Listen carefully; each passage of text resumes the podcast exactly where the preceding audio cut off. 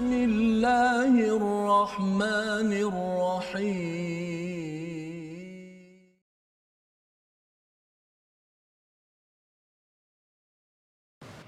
أعوذ بالله من الشيطان الرجيم. بسم الله الرحمن الرحيم. الحمد لله رب العالمين. الرحمن الرحيم. مالك يوم الدين. إياك نعبد وإياك نستعين. اهدنا الصراط المستقيم. صراط الذين أنعمت عليهم غير المغضوب عليهم ولا الضالين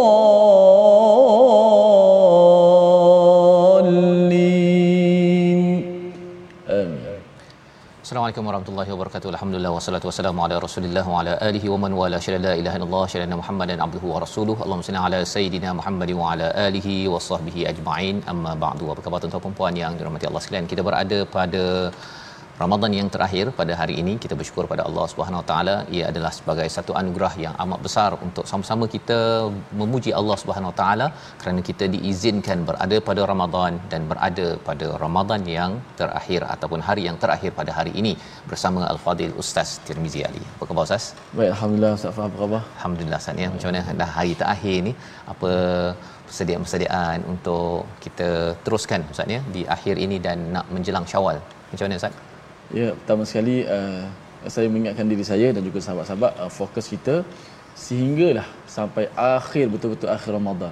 Uh, sebab itulah uh, guru kami pesan, para ulama juga berpesan uh, sampai kalau kita betul-betul untuk Lailatul Qadar untuk Ramadan biar sampai betul-betul last hari uh, Ramadan hatta malam raya Syawal itu tetap uh, teruskan beramal, beramal dan sebagainya. Ustaz Fas, mudah-mudahan ya. kita dapat kemenangan lah di Aidilfitri. Ya, ya alhamdulillah moga-moga itu itulah uh, tujuan kita Ustaz ni. Kita ya, harapkan la'allakum tattaqun agar kamu menjadi orang yang bertakwa. Kita masuk pada bulan Syawal yang tidak lama ya. Sebenarnya adalah harapnya kita diizinkan Allah mendapat satu sijil, sijil takwa yang kita akan bawa untuk menghidupi 11 bulan yang akan datang insya-Allah. Mari sama-sama kita mulakan sesi kita pada hari ini dengan doa ringkas kita subhanakala ilmalana illa ma 'allamtana innaka antal alimul hakim rabbi zidni ilma. Kita saksikan apakah ringkasan sinopsis bagi halaman 489 bermula pada ayat yang ke-52 hingga ayat 53 penghujung kepada surah asy-syura iaitu penjelasan turunnya wahyu dari sisi Allah Subhanahu wa taala. Dan kemudian kita akan memulakan surah yang ke-43 surah az-zukhruf yang bermaksud perhiasan iaitu pada ayat 1 hingga 8 kita akan melihat bagaimana Allah menyatakan tentang al-Quran adalah kalam perkataan daripada Allah dalam bahasa Arab dan bagaimanakah balasan bagi mereka yang menentang kepada risalah dan rasul yang diutuskan. Diikuti pada ayat 9 hingga 10 pengakuan kaum musyrik tentang keesaan Allah tetapi apakah yang menyebabkan mereka tidak mahu menyerah itu yang kita akan perhatikan pada pada hari ini insyaallah. Jadi mari sama-sama kita baca daripada ayat 52 hingga 53 dan terus kita menyambung pada surah Az-Zukhruf ayat 1 hingga 6 dipimpin Al-Fadhil Ustaz Tirmizi. Silakan Ustaz. Baik, Alhamdulillah. Terima kasih Fadil Ustaz uh, Tuan Fazrul, penonton-penonton, sahabat-sahabat Al-Quran yang dikasihi sekalian. Alhamdulillah, syukur pada Allah Subhanahu Wa Taala uh, pada hari ada ketika ini kita diberikan rezeki oleh Allah Subhanahu Wa Taala kesempatan uh, berada di penghujung-penghujung Ramadan. Uh, dan uh, kita jangan uh, um, uh, supaya kita terus uh, fokus dan Uh, belum menang. Perjuangan perjuangan belum lagi menang lagi ya susah tuan saya ayat susah Maksud dia belum menang lagi jangan kita uh, orang kata kalau dalam peperangan oh terus kita dah cari ambil harta lah. Uh, belum Betul. lagi. Uh, sikit lagi kita teruskan mudah-mudahan sampai ke uh, titisan yang terakhir insyaallah baik sahabat-sahabat sekalian kita baca lagi al-Quran daripada surah uh, uh, surah asy-syura ya yeah. dan juga surah az-zukhruf ayat 1 hingga Enam tak apa? Satu ringgit. Suara pun dah parau sikit Sarah. Ya, ya. Tanda dia tak? Tanda-tanda di hujung dah tu. Di hujung.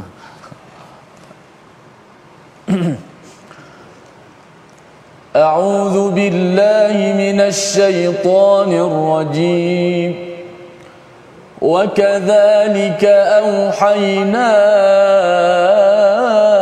إليك روحا من أمرنا. ما كنت تدري ما الكتاب ولا الإيمان ولكن جعلناه نورا.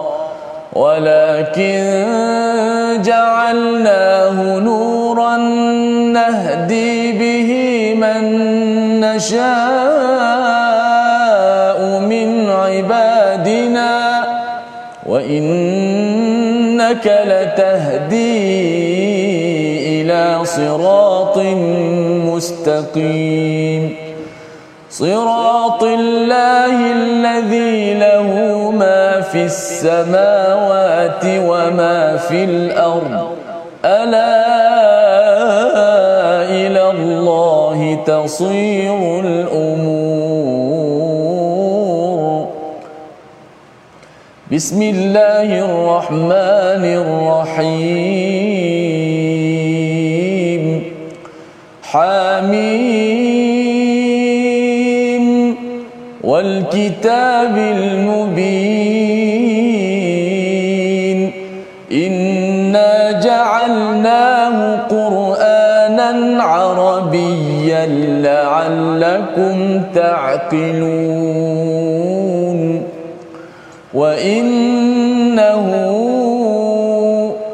وإنه وإنه في أم الكتاب لدينا لعلي حكيم أفنضرب عنكم الذكر صفحا أن كنتم قوما مسرفين وكم أرسلنا من نبي في الأولين وكم أرسلنا من نبي في الأولين. صدق الله. Surah Al-Azim gitulah bacaan daripada ayat 52 dan 53 surah Asy-Syura ya menghujungkan menghabiskan uh, surah yang kita baca dan kemudian kita memulakan dengan surah Az-Zukhruf ayat 1 hingga 6 yang boleh kita belajar sesuatu Ustaz ya. Sebenarnya di dalam ayat surah Az-Zukhruf tadi itu ayat yang keempat ya wa innahu tu dia ada panjang tu kan. Tetapi kalau kita tengok di dalam uh, ayat yang lain ya mungkin kita lihat daripada ayat yang ketiga itu inna ja'alnahu hu itu uh, tak ada tanda panjang tu. Mungkin ustaz boleh komen sikit ustaz kat situ. Uh, sekali lagi ya? ayat yang nombor tiga tu nombor inna ja'alnahu qur'anan ya ha tu tidak okay. ada panjang kan tak, tak ada tanda tu. Tapi kalau wa innahu pada ayat yang keempat itu dia ada tanda waw kecil tu. Okey faham faham faham. Okey. Uh, untuk bacaan kiraat kita uh, dipanggil hak dhamir hak ataupun hak kinayah yang mana kita baca dengan uh, pendek uh, kita baca dengan panjang sekiranya huruf sebelum dan selepas tu berbaris. Wa inna na tu berbaris. Kemudian selepas ha tu fi berbaris. Maka ha tu dibaca dua harakat. Wa innahu fi. Adapun inna ja'alnahu hu tu dibaca pendek kerana sebelumnya ada huruf mati huruf mat inna ja'alnahu qur. Ha, tak boleh baca.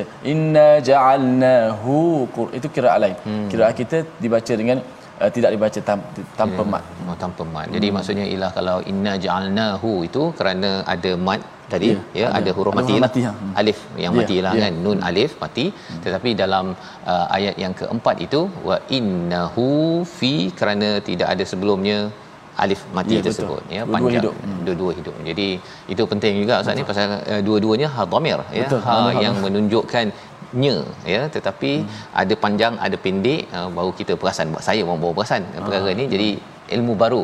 Untuk tuan-tuan kita belum masuk tajwid lagi. Kita baru bermula. Kita nak melihat kepada ayat 52 dan 53 dahulu yeah. daripada surah asy-syura apakah yang Allah nyatakan sebagai kesimpulan daripada surah asy-syura dalam ayat 52 Allah menyatakan wa kadzalika auhayna ilaika ruham min amrina. Ini adalah satu pernyataan yang amat-amat kuat ataupun powerful ya di mana Allah menyatakan demikianlah kami wahyukan kepadamu Muhammad ruh iaitu nama lain bagi al-Quran ya nama lain bagi al-Quran dengan perintah kami dengan perintah daripada Allah Subhanahu Wa Taala. Jadi rupa-rupanya wahyu yang Allah utuskan kepada Nabi Muhammad sallallahu alaihi wasallam yang namanya adalah ruh ataupun nama lainnya adalah Quran Ustaz ya.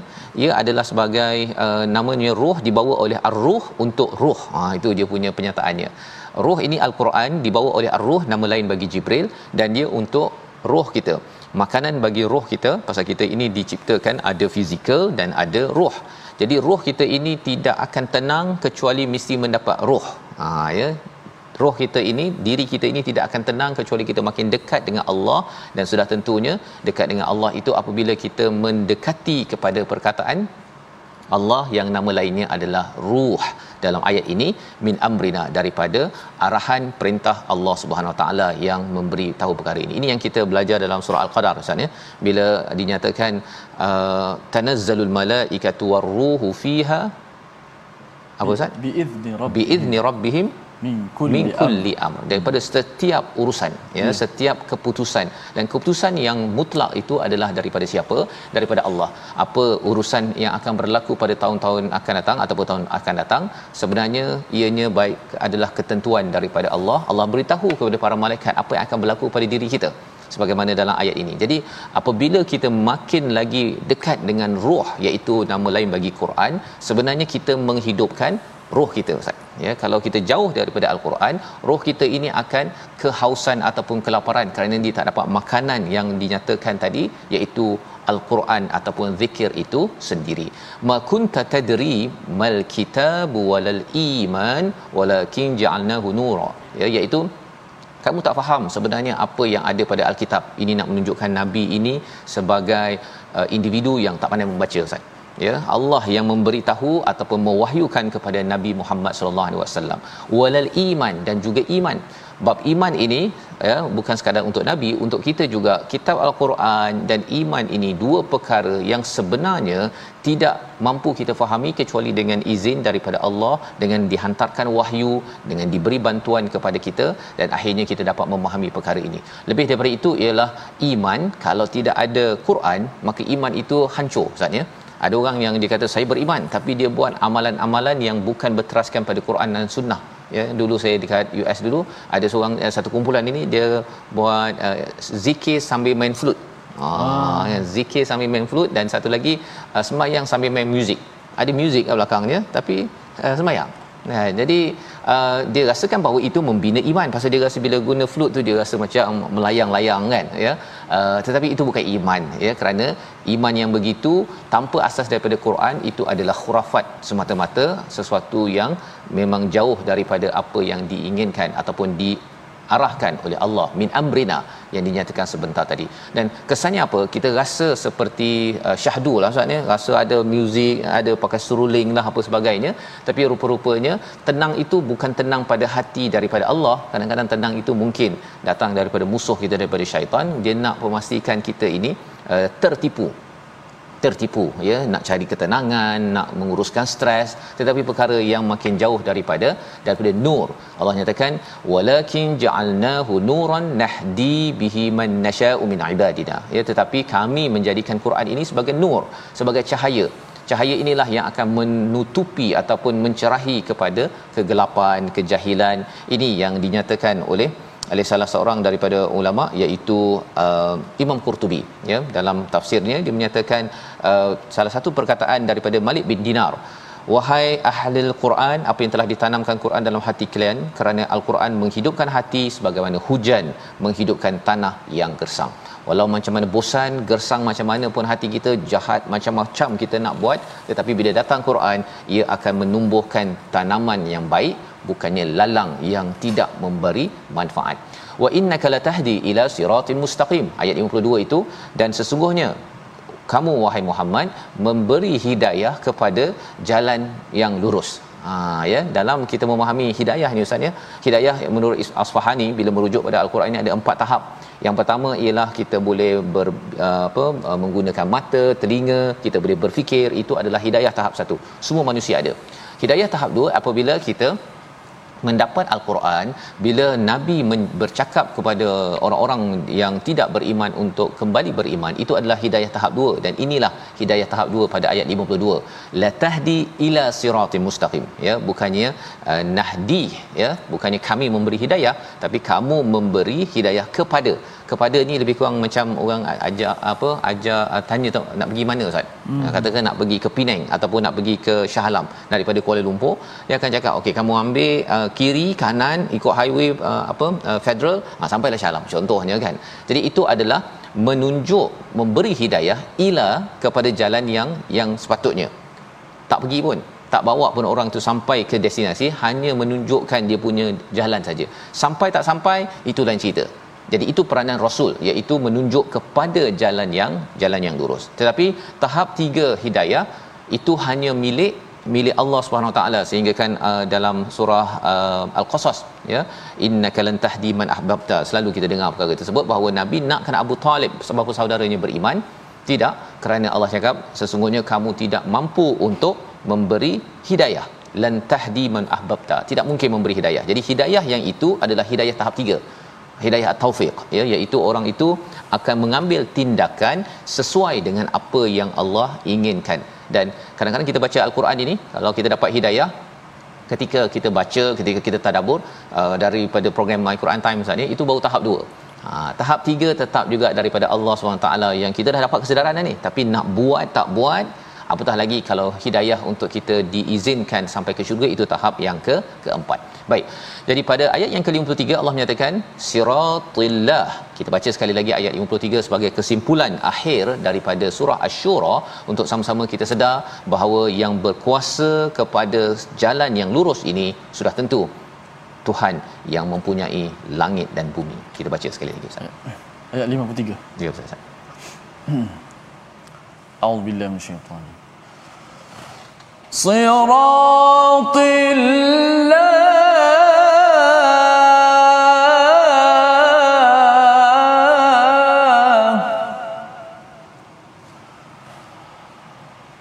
صراط الله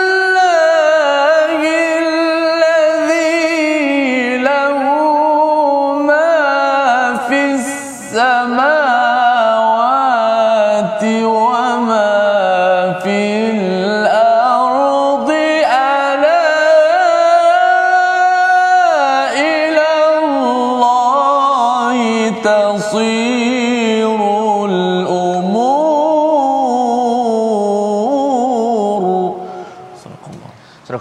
nachdem iaitu jalan Allah yang miliknya lah apa yang ada di langit dan di, apa yang ada di bumi. Ingatlah segala urusan hanya kembali kepada Allah Subhanahu taala. Beberapa kata kunci kita nak ambil dari perkataan itu iaitu jalan Allah adalah dia yang mempunyai apa yang ada di langit dan di bumi. Yang kita dah belajar semalam bahawa sebenarnya Allah lah yang maha penjaga ya yang mengawal segala hidayah bukannya Nabi Muhammad sallallahu alaihi wasallam dan juga bukan kita.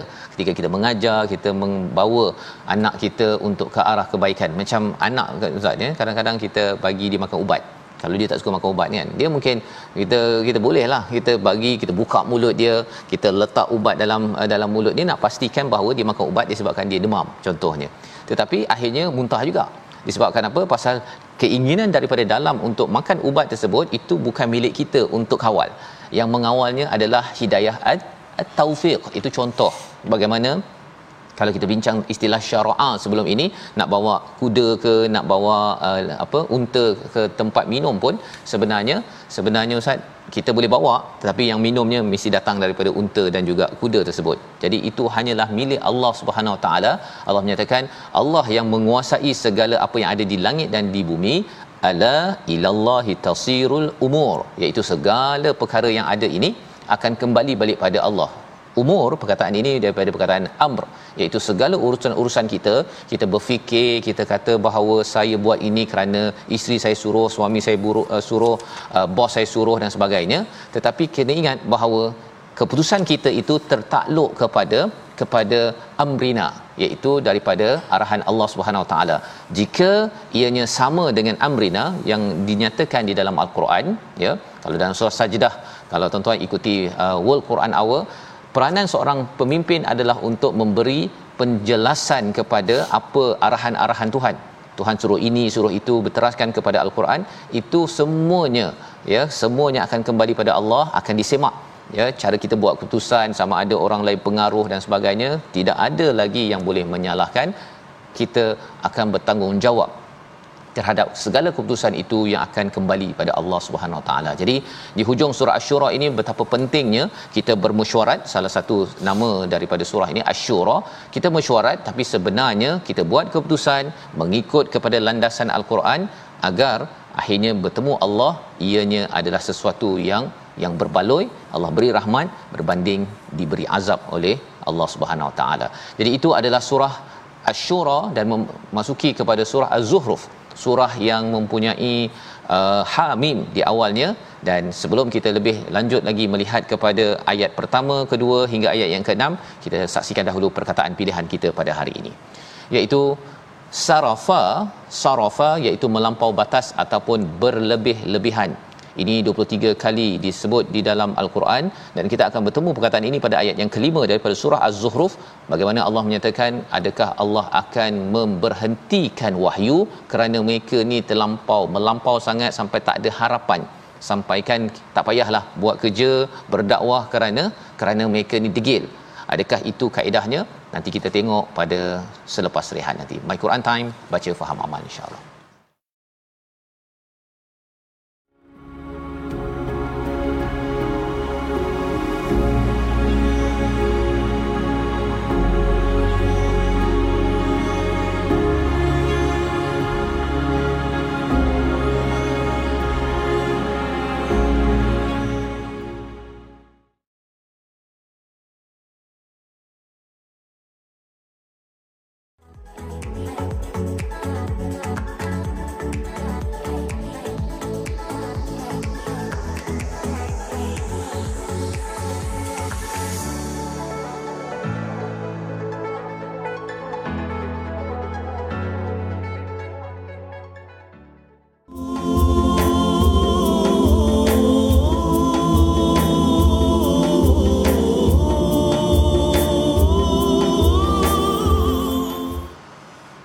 بسم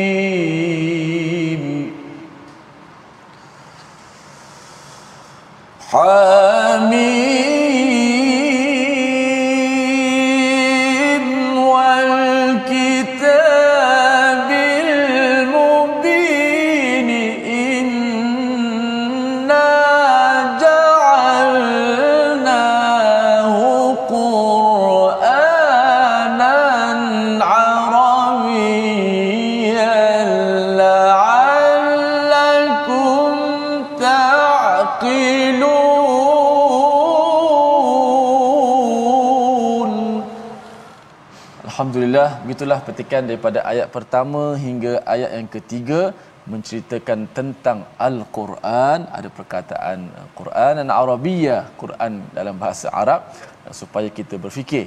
Baiklah sahabat-sahabat sekalian, eh, kita bertuah beruntung Allah Subhanahu Wa Taala berikan kesempatan kepada kita. Hari ini kita dah berada pada penghujung penghujung Ramadan Al-Mubarak. Tidak lain tidak bukan kita hanya mengharapkan rahmatnya Allah Subhanahu Wa Taala uh, menerima segala amalan kita dan ki- kita tidak kuat untuk nak berada dalam kemurkaan Allah Subhanahu wa taala. La tu'adzibna ya Allah fala naqwa ala azabik. Ha, kami tidak mampu ha, kepada kemurkaanmu ya Allah azab kepanasan ya Allah. Dan berikanlah kepada kami rahmatmu ya Allah. Baiklah sahabat-sahabat sebelum kita nak meneruskan lagi ada lagi panjang lagi perbahasan ini kita belajar sedikit tajwid pada hari ini. Kita lihat di slide kita. Contoh dalam surah az-zukhruf ayat eh, la yaqul la yaqulunna khalaqahunnal azizul hakim. Okey sempurnakan gunnah dua huruf musyaddadah sini. Dua huruf yang musyaddadah iaitu huruf nun. Okey huruf nun yang bersabdu. Ha, dengan uh, dua nun ya la yaqulunna satu. Khalaqahunna. Banyak di antara kita bila huruf nun yang mm, bersabdu ni uh, meninggalkan gunnah meninggalkan panjang gunnah itu. Uh, sepatutnya tetap dibaca gunnah kadar sepanjang sama seperti gunnah-gunnah yang lain dia punya panjangnya. Uh, la yaqulunna khalaqahunnal azizul alim. Walaupun kita berhenti pada nun pun tetap ada gunnahnya dipanjangkan. La yaqulunna khalaqahun khalaqahun walaupun berhenti di atas nun tu yang bersabdu tetap ada panjang gunnah la yaqulun kalau wakaf Ha, tapi kalau tak ada sabdu jangan pandang lah Safas. Ada yang Alhamdulillahi Rabbil Alamin. Ha, dia buat gitu pula. Nak ha, tiru Mekah. Nak tiru Mekah. Mekah tu pasal ekor dia tu. Dia buat sikit je. Syekh Abdul Rahman sudah buat Alamin. Tapi ekor dia membawa. Kita tiru yang ekor tu tak boleh. Bila kita panjangkan tempat yang tak ada guna, seolah kita menambah huruf. Menambah guna. Menambah guna. Hmm. Safas. Ya baik jadi itu sebagai satu uh, penjelasan penting untuk kita jangan menambah uh, syaddah kita ustaz ni ataupun menambah gunnah tadi itu hmm. dengung kan nak bagi lebih Arab daripada Arab ya tetapi rupanya uh, itu tidak dibenarkan oh. kerana menambah huruf itu tidak tidak wajar ya dalam kita uh, bersama dengan dengan al-Quran dan di, apa yang kita sudah baca daripada surah az-zukhruf ayat 1 hingga 3 tadi ulangan tadi hmm. sebenarnya memang uh, tambah huruf ini memberi kesan ustaz oh. ya uh, itu sebabnya kalau tambah huruf nun tambah huruf mim ke apa sebagainya memberi maksud-maksud yang ber, berbeza kepada perkataan yang ada di dalam al-Quran dan kita melihat kepada surah az-zukhruf ini ya kita lapung kita baca tadi iaitu ayat pertama adalah huruf muqattaah ya huruf az-zukhruf ini adalah uh, dia punya isinya ustaz dia macam berpasangan dengan surah yang akan datang iaitu surah ad-dukhan ah. surah ke-44 isinya lebih kurang sama sahaja dia ada uh, apa istilahnya pasangan ya kalau baqarah itu pasangannya surah ali imran kalau surah apa contohnya surah uh, Ar-Rum ya ada pasangannya ataupun kalau surah Luqman ada pasangannya dengan surah Sajdah. So perkara-perkara itu kita boleh lihat uh, daripada surah Az-Zukhruf kepada surah Ad-Dukhan. Surah ini dimulakan dengan huruf muqataah untuk membina sikap kita bahawa saya tak tahu, yang tahu adalah Allah Subhanahu Taala dalam menguruskan satu isu. Namanya adalah Az-Zukhruf. Perhiasan ya sama ada kita dapat uruskan perhiasan di dunia untuk dapat perhiasan di akhirat ataupun kalau kita gagal uruskan perhiasan di dunia mungkin di akhirat nanti perhiasan itu tidak ada lagi. Jadi bagaimana kita nak tahu ilmu untuk menguruskan perhiasan ataupun dunia ini? Allah nyatakan wal kitabil mubin. Demi kitab al-Quran yang menerangkan ya ha, dia ada apa wal quranil hakim ataupun ada uh, apa lagi ustaz ya dalam al-Quran tilka ayatul kitabil hakim hmm. di sini wal kitabil mubin Allah. ya jadi kalau uh, bercakap tentang wal quranil hakim sesuai dalam surah yasin salah satu dia punya tanasub kaitannya pasal dakwah dakwah ni kena ada hikmah ustaz ya oh. ketika bercakap ataupun menyampaikan dan sumbernya daripada Quran kalau di dalam surah um, surah luqman contohnya tilka ayatul kitabil hakim ya uh, pun sama juga bersama dengan manusia mendidik kena ada hikmah dan sumbernya daripada al-Quran. Kalau di sini wal kitabil mubin ini adalah kitab yang menjadi sumber peraturan yang bersifat mubin. Mubin ini yang berkaitan dengan menerangkan, mempunyai bukti sehingga kan kita dapat membezakan Orang lain mungkin tak cerdas, dia rasa uh, kabur-kabur sahaja, tetapi bagi yang bersama dengan Alkitab, mengikut peraturannya kita akan dapat pencerahan dan dapat membezakan ya bahawa dunia perlu diuruskan se seadanya dan akhirat itu perlu di ambil sepenuh-penuhnya. Sebagaimana diseru juga dalam surah al-qasas wabtaghi ya carilah uh, apa ganjaran akhirat itu sebaik-baiknya dan jangan lupa kepada hari akhirat. Ha, akhirat itu sekadar apa yang ataupun dunia ini sekadar apa yang diperlukan. Dan Allah menyatakan tentang ciri al-Quran sudah pun disentuh dalam surah sebelum ini dalam surah Hawamim ini ustaz ya. Hmm. Hamim ini dia banyak cerita pasal ciri Quran iaitu kalau di sini kami menjadikannya Quran ini Arabia dalam bahasa Arab agar kamu berfikir agar kamu menggunakan kapasiti akal yang ada dia lebih kurang macam surah Yusuf ya. Cuma bila Allah nyatakan inna ja'alna ya maksud ja'ala itu iaitu menjadikan. Daripada satu perkara yang uh, contohnya Allah cipta bumi tapi lepas itu Allah jadikan Allah ubahkan untuk jadi pokok untuk apa sebagainya. Asalnya Allah cipta. Kemudian Allah jadikan dengan ada fungsi. Allah ubah sesuatu perkara yang sudah diciptakan. Jadi al-Quran ini bila Allah menggunakan ja'alnahu maksudnya Allah ubah Allah jadikan selepas asalnya itu berbeza ha, apa yang beza? Maksudnya ialah apa? Bezanya Quran ini dia apabila berada di luh mahfuz ya ketika berada di peringkat ummul kitab ya di luh mahfuz dia bukan bahasa Arab. Dia bukan bahasa Arab. Dia ada bahasa di sana yang kita tak tahu. Kita tak tahu. Tapi bila diturunkan ke atas muka bumi ini dijadikannya dalam bahasa Arab. Ha, dijadikan bahasa Arab. Dan wahyu ini juga kalau kata kita di Luh Mahfuz itu wahyu itu juga sampai ke kepada Nabi Musa. Jadi Taurat wahyu daripada atas itu juga sampai kepada Nabi Isa jadi Injil. Tapi bahasa berbeza Ustaz. Taurat bukan dalam bahasa Arab. Ha, ya. Jadi untuk Quran ini spesifik dijadikan bahasa Arab itu kita dah berbincang untuk orang Arab dan nabi juga orang Arab. Tapi lebih daripada itu la'allakum ta'qilun.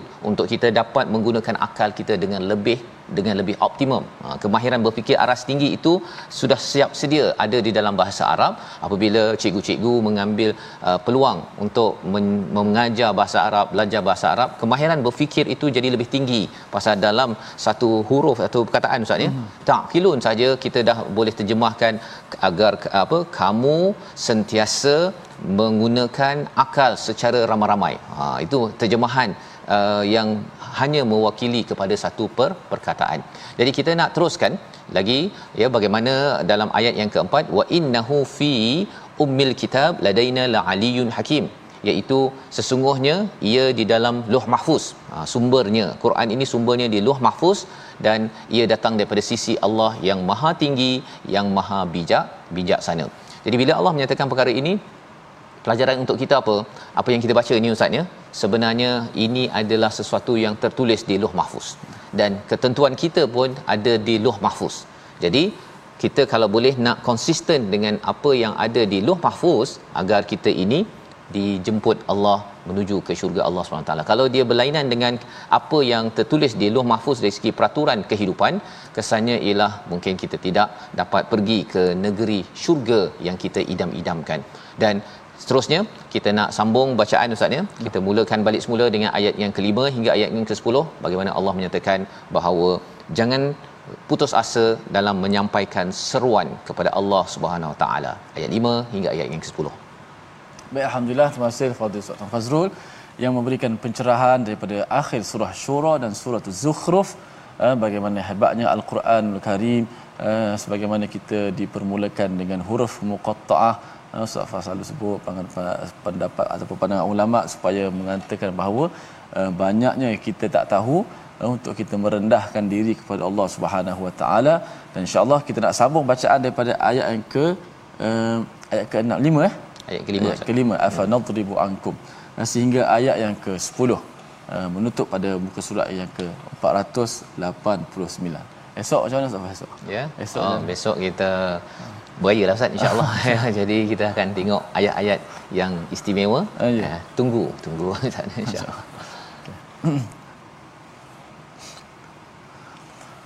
أعوذ بالله من الشيطان الرجيم أفنضرب عنكم الذكر صفحا أن كنتم قوما مسرفين وكم أرسلنا من نبي في الأولين وما يأتيهم من نبي إلا كانوا به يستهزئون. فأهلكنا أشد منهم بطشا ومضى مثل الأولين. ولئن سألتهم من خلق السماوات والأرض ليقولن خلقهن ليقولن خلقهن العزيز العليم. الذي جعل لكم الأرض مهدا وجعل لكم فيها سبلا. وجعل لكم فيها سبلا لعلكم تهتدون. صدق الله. Al-Nazim itulah bacaan daripada ayat yang kelima hingga ayat yang ke-10 daripada surah Az-Zuhruf. Sebagai permulaan ya. Sebagaimana surah-surah lain tuan-tuan bila kita tengok permulaan itu dia macam uh, slow je Ustaz ya. Dia punya isinya itu uh, seperti berulang-ulang tetapi selepas itu kita akan melihat bahawa dia akan masuk kepada pelbagai kisah cerita contoh yang dibawakan oleh Allah Subhanahu Wa Taala. Dan mengapa di awalnya berulang terutama bila lepas surah Muqattaah bercakap tentang tentang al-kitab kerana kerana kita tahu bahawa ia ada kaitan dengan pentingnya kita mencari panduan hidayah daripada Allah Subhanahu Wa Taala. Dan lebih daripada itu biasanya Allah akan mengingatkan tentang ciri-ciri akhlak yang tidak bagus berkaitan dengan keimanan dan Allah akan ingatkan kita pasal keimanan ya dan juga hari akhirat. Jadi keimanan pada Allah, kepada hari akhirat, kepada kenabian antara topik awal bagi surah-surah yang besar dan kita tengok pada ayat yang kelima ini bagaimana Allah menyatakan afanat ribu afanat ribu ankumur ankumul zikr ya iaitu apakah kami ini akan menahan ataupun berhentikan ya uh, zikir ataupun Quran ini kepada mereka kerana mereka itu adalah kaum musrifin kaum yang melampau. Apa maksudnya?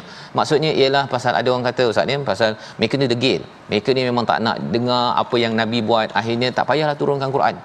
Tetapi Allah menyatakan apakah kami akan buat perkara tersebut kalau dibuat begitu ya kalau komentar daripada Imam Qurtubi dan juga Imam Al-Alusi dia kata bahawa sebenarnya bila Allah tetap menurunkan al-Quran walaupun walaupun ada orang degil pada peringkat musyrik Mekah di Mekah itu sendiri itu adalah sebagai tanda rahmat daripada Allah SWT. Cuba bayangkan Ustaz kalau generasi pertama dahulu ramai yang menidakkan al-Quran dan akhirnya apa yang berlaku? Kita tak dapatlah Ustaz. Kita tak dapat al-Quran ini kerana apa? Kerana ia ada kaitan dengan dengan rahmat daripada Allah Subhanahu Wa Taala walaupun ada orang degil. Pelajaran untuk kita apa? Pelajarannya ialah kalau ada orang tak nak baca Quran, ada orang degil dalam hidup kita, kita ajak pada Quran. Tapi orang degil juga teruskan menyampai. Kerana apa? Kerana Allah tetap memberi dan kesannya ter- memberi manfaat kepada kita pada zaman zaman ini dalam ayat yang ke-6 pula kita akan melihat kepada bagaimana Allah menyatakan mengingatkan kepada kita wakam arsalna ya berapa ramai kami telah mengutuskan nabi daripada kalangan orang-orang yang terdahulu untuk mengingatkan kepada kepada nabi nabi kepada nabi Muhammad sallallahu alaihi wasallam sebagai pujukan untuk untuk terus tabah kerana pada ayat yang kelima ini Allah tahu bahawa ada mereka yang musrifin yang melampau dalam dalam uh, perjuangan Nabi sallallahu alaihi wasallam. Diikuti pada ayat yang ketujuh itu wa matatihi min nabiyyin illa kanu bihi yastahziun diperolok-olokkan. Itu salah satu perkara yang berlaku pada Nabi Muhammad dan bila dibawakan kisah tentang nabi-nabi terdahulu juga diperolok-olokkan. Itu sebagai satu pujukan oh ingatkan bahawa dakwah ini bila diolok-olokkan itu sebagai satu penghinaan tetapi rupa-rupanya orang yang memperolokkan itu yang yang menghina diri mereka sendiri dan yang berdakwah terus menyampaikan mesej kebaikan. Dan ini yang kita boleh belajar bersama juga ya iaitu kita terus menyampaikan kalau ada orang uh, sindir ustaz kan? Kata eh sejak ikut Quran time ni dah jadi ustazah pula contohnya kan? Ataupun ustaz. Walaupun ada orang yang komen begitu kalau dia memperolok mempersindirkan menyindir kita teruskan perjuangan. Kerana apa? Kerana itu tanda ia adalah tanda kebaikan maksudnya pasal orang tak ada tak ada menyindir pada perkara orang yang buat jahat ya. Orang jahat ini kita tegur elok-elok ya. Bukannya kita kita sindir. Dan kalau sindir digunakan ataupun memperolok-olokkan itu adalah antara ciri.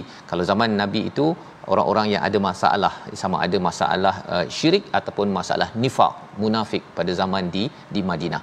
Pada ayat yang ke-8 kita nak melihat sama-sama uh, ayat ini kita baca sekali lagi untuk kita memahami bahawa kalau kita bersama dengan perjuangan ada satu satu formula yang penting Allah sampaikan pada ayat yang ke-8 bersama Ustaz Tirmizi.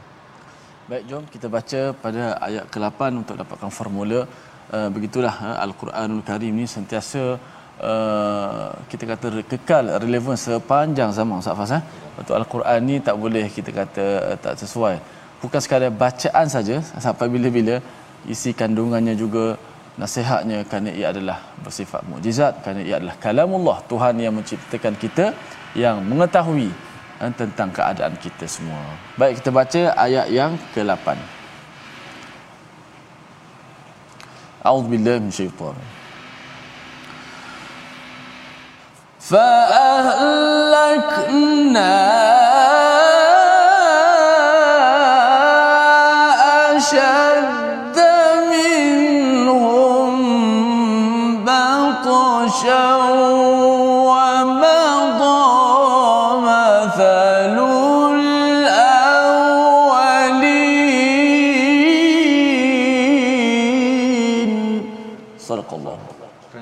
itu kami binasakan orang-orang yang lebih besar kekuatannya di antara mereka dan telah berlalu contoh umat-umat terdahulu. Allah menyatakan bahawa ada orang yang lebih sasa lagi, yang lebih mantap teknologinya, ekonominya lebih kuat, politik, sosial dan sebagainya, tamadun lebih besar, tetapi Allah pernah menghancurkan. Seperti mana Allah pernah menghancurkan tamadun tamadun Mesir di bawah Firaun kerana apa? Kerana mereka itu adalah orang-orang yang musrifin dan juga mereka memperolok-olokkan kepada Nabi Musa kebenaran yang hadir pada pada zaman dahulu. Jadi Allah menyatakan wa madha wa, wa madha mathalul awwalin dan ini telah berlaku ya contoh-contoh ini untuk kita ambil pelajaran. Jangan memandang kecil kepada kepada kehebatan kebesaran Allah yang diwartakan dalam sejarah yang yang ada. Wala in sa'altahum. Ya kalau kita tanya kepada mereka tentang realiti kehebatan Allah SWT siapa yang jadikan langit dan bumi ya ha, yang bab ini bab rububiyah ini sebenarnya tidak ada siapa yang menafikan ustaz ya. La yaqulunna khalaqahunnal azizul alim iaitu yang menjadikan mereka bercakap yang menjadikan semua itu adalah al aziz yang maha perkasa yang maha mengetahui iaitu sudah tentunya Allah Subhanahu taala. Mereka tahu bahawa ini yang maha perkasa ini yang maha mengetahui. Kalau tidak macam mana nak menjadikan matahari bulan nak menguruskan segala cakrawala yang ada? Dan ini menunjukkan apa keimanan bahagian rububiyah itu tidak ada masalah. Tetapi bila disuruh untuk mentaati mentaati kepada peraturan-peraturan Allah Allah dah atur semua cantik oh saya suka tapi nak atur diri sendiri itu yang dinafikan. Allah nyatakan allazi ja'ala lakumul arda mahda wa ja'ala lakum fiha subulal la'allakum tahtadun iaitu Allah ini jugalah yang menjadikan bahawa bumi ini mahda. Apa maksud mahda? Sebagai tempat yang yang selesa seperti buayan Ustaz. Mahdi ini buayan. Jadi bila kita duduk datang muka bumi ini dia uh, selesa ya berbanding Stabil. dengan apa Ustaz? Stabil lah. Stabil kan berbanding dengan dia sepatutnya ada orang kata bahawa bila bercakap tentang kelajuan bumi dan juga matahari sebagai graviti yang ada, kita ni memang tercampak-campak dia sepatutnya. Kan pasal laju macam kita naik kapal terbang Ustaz kan. Kalau laju sangat sebenarnya kita akan akhirnya letih, sakit kepala, tekanan uh, apa gegendang separuh bulat dalam telinga kita ini tak stabil. Pasal? Pasal ianya amat laju. Dan bumi ini memang bergerak laju. Tetapi rupa-rupanya Allah berikannya mahda wa ja'ala lakum fiha subula. Iaitu Allah menjadikan juga ada di bumi ini ada jalan-jalan. Kalau tidak kita asyik bertemu dengan hutan jalan yang amat-amat bahaya tetapi ada jalan yang menyebabkan kita boleh sampai kepada destinasi kita. La'allakum tahtadun. Ha, agar kamu macam istilahnya hidayah ustaz ya tapi ini hidayah untuk sampai destinasi hidayah tahap satu. Daripada situ kita pun boleh berfikir takkan tahap satu ni saja saya sampai ke ke Bangi ataupun Shah Alam. Saya nak juga sampai hidup saya ini nun sampai ke dengan hidayah Allah ke syurga di situ pelajaran yang kita boleh ambil bila kita diberi banyak nikmat daripada apa yang ada di muka bumi ini membawa kepada resolusi kita pada hari ini kita saksikan yang pertama al-Quran cahaya penerang jalan kehidupan. Ini yang kita lihat daripada hujung surah Asy-Syura dan diikuti pada surah Az-Zuhruf. Apakah resolusi yang kita ingin ambil? Yang pertama, jangan mempersendakan mesej Al-Quran dan yang keduanya bersyukur. Kita sentiasa memanfaatkan apa yang dihamparkan di muka bumi ini satu untuk kehidupan kita di dunia tetapi ianya juga mencerahkan kita bagaimana saya boleh bermanfaat di dunia ini sebagai saham menuju akhirat. Kita berdoa bersama insya-Allah.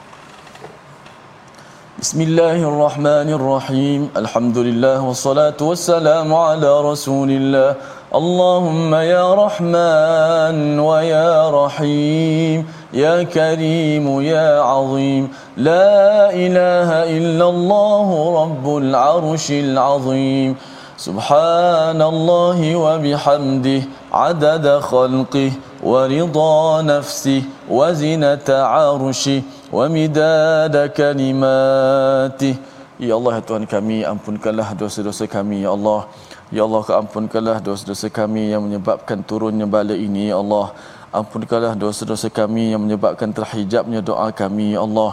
Ya Allah Tuhan kami Engkau lah Tuhan langit dan bumi Ya Allah. Ya Allah janganlah kau azabkan kami Ya Allah. Sesungguhnya kami tidak kuat dengan azabmu Ya Allah. Kami mengharapkan akan rahmat dan keampunan daripadamu ya Allah. Peliharakanlah kami daripada azab neraka ya Allah peliharakanlah kami daripada kepanasan api neraka ya Allah ya Allah berkatilah anak-anak kami ya Allah berkatilah ibu bapa kami ya Allah berkatilah ibu-ibu kami ya Allah berkatilah isteri-isteri kami ya Allah Ya Allah rahmatikanlah ayah dan ibu kami ya Allah jika mereka masih hidup ya Allah bila kekuatan kepada mereka ya Allah untuk terus beramal saleh ya Allah dan kepada ibu bapa kami yang telah berada di bawah tanah sana ya Allah rahmatilah mereka ya Allah rahmatilah mereka ya Allah Ya Allah ya Tuhan kami sungguhnya pada diri kami banyak betul persoalan-persoalan banyak hajat-hajat daripada kami. Ya Allah tidak ada yang mengetahui kecuali mu ya Allah perkenankanlah hajat-hajat kami. Ya Allah perkenankanlah doa-doa kami ini. Ya Allah wahai Tuhan semesta alam ya rabbal alamin. Walhamdulillahi rabbil alamin Amin ya rabbal alamin. Moga-moga Allah mengabulkan doa kita pada hari ini pada hujung Ramadan. Terus kita berdoa dan terus kita menambah amal kita dengan infak pada tabung gerakan Al-Quran sebagai satu platform sebalik segala platform yang ada kerana kita yakin bahawa kita ada tanggungjawab untuk memastikan Quran ini sentiasa menjadi nur dalam masyarakat, dalam diri kita, dalam keluarga kita dan tuan-tuan jangan lupa untuk terus berkongsi tentang My Quran Time, program Quran untuk semua insya insya-Allah. Bertemu lagi My Quran Time untuk sama-sama kita baca kita faham terus beramal dengan panduan wahyu ini. Assalamualaikum warahmatullahi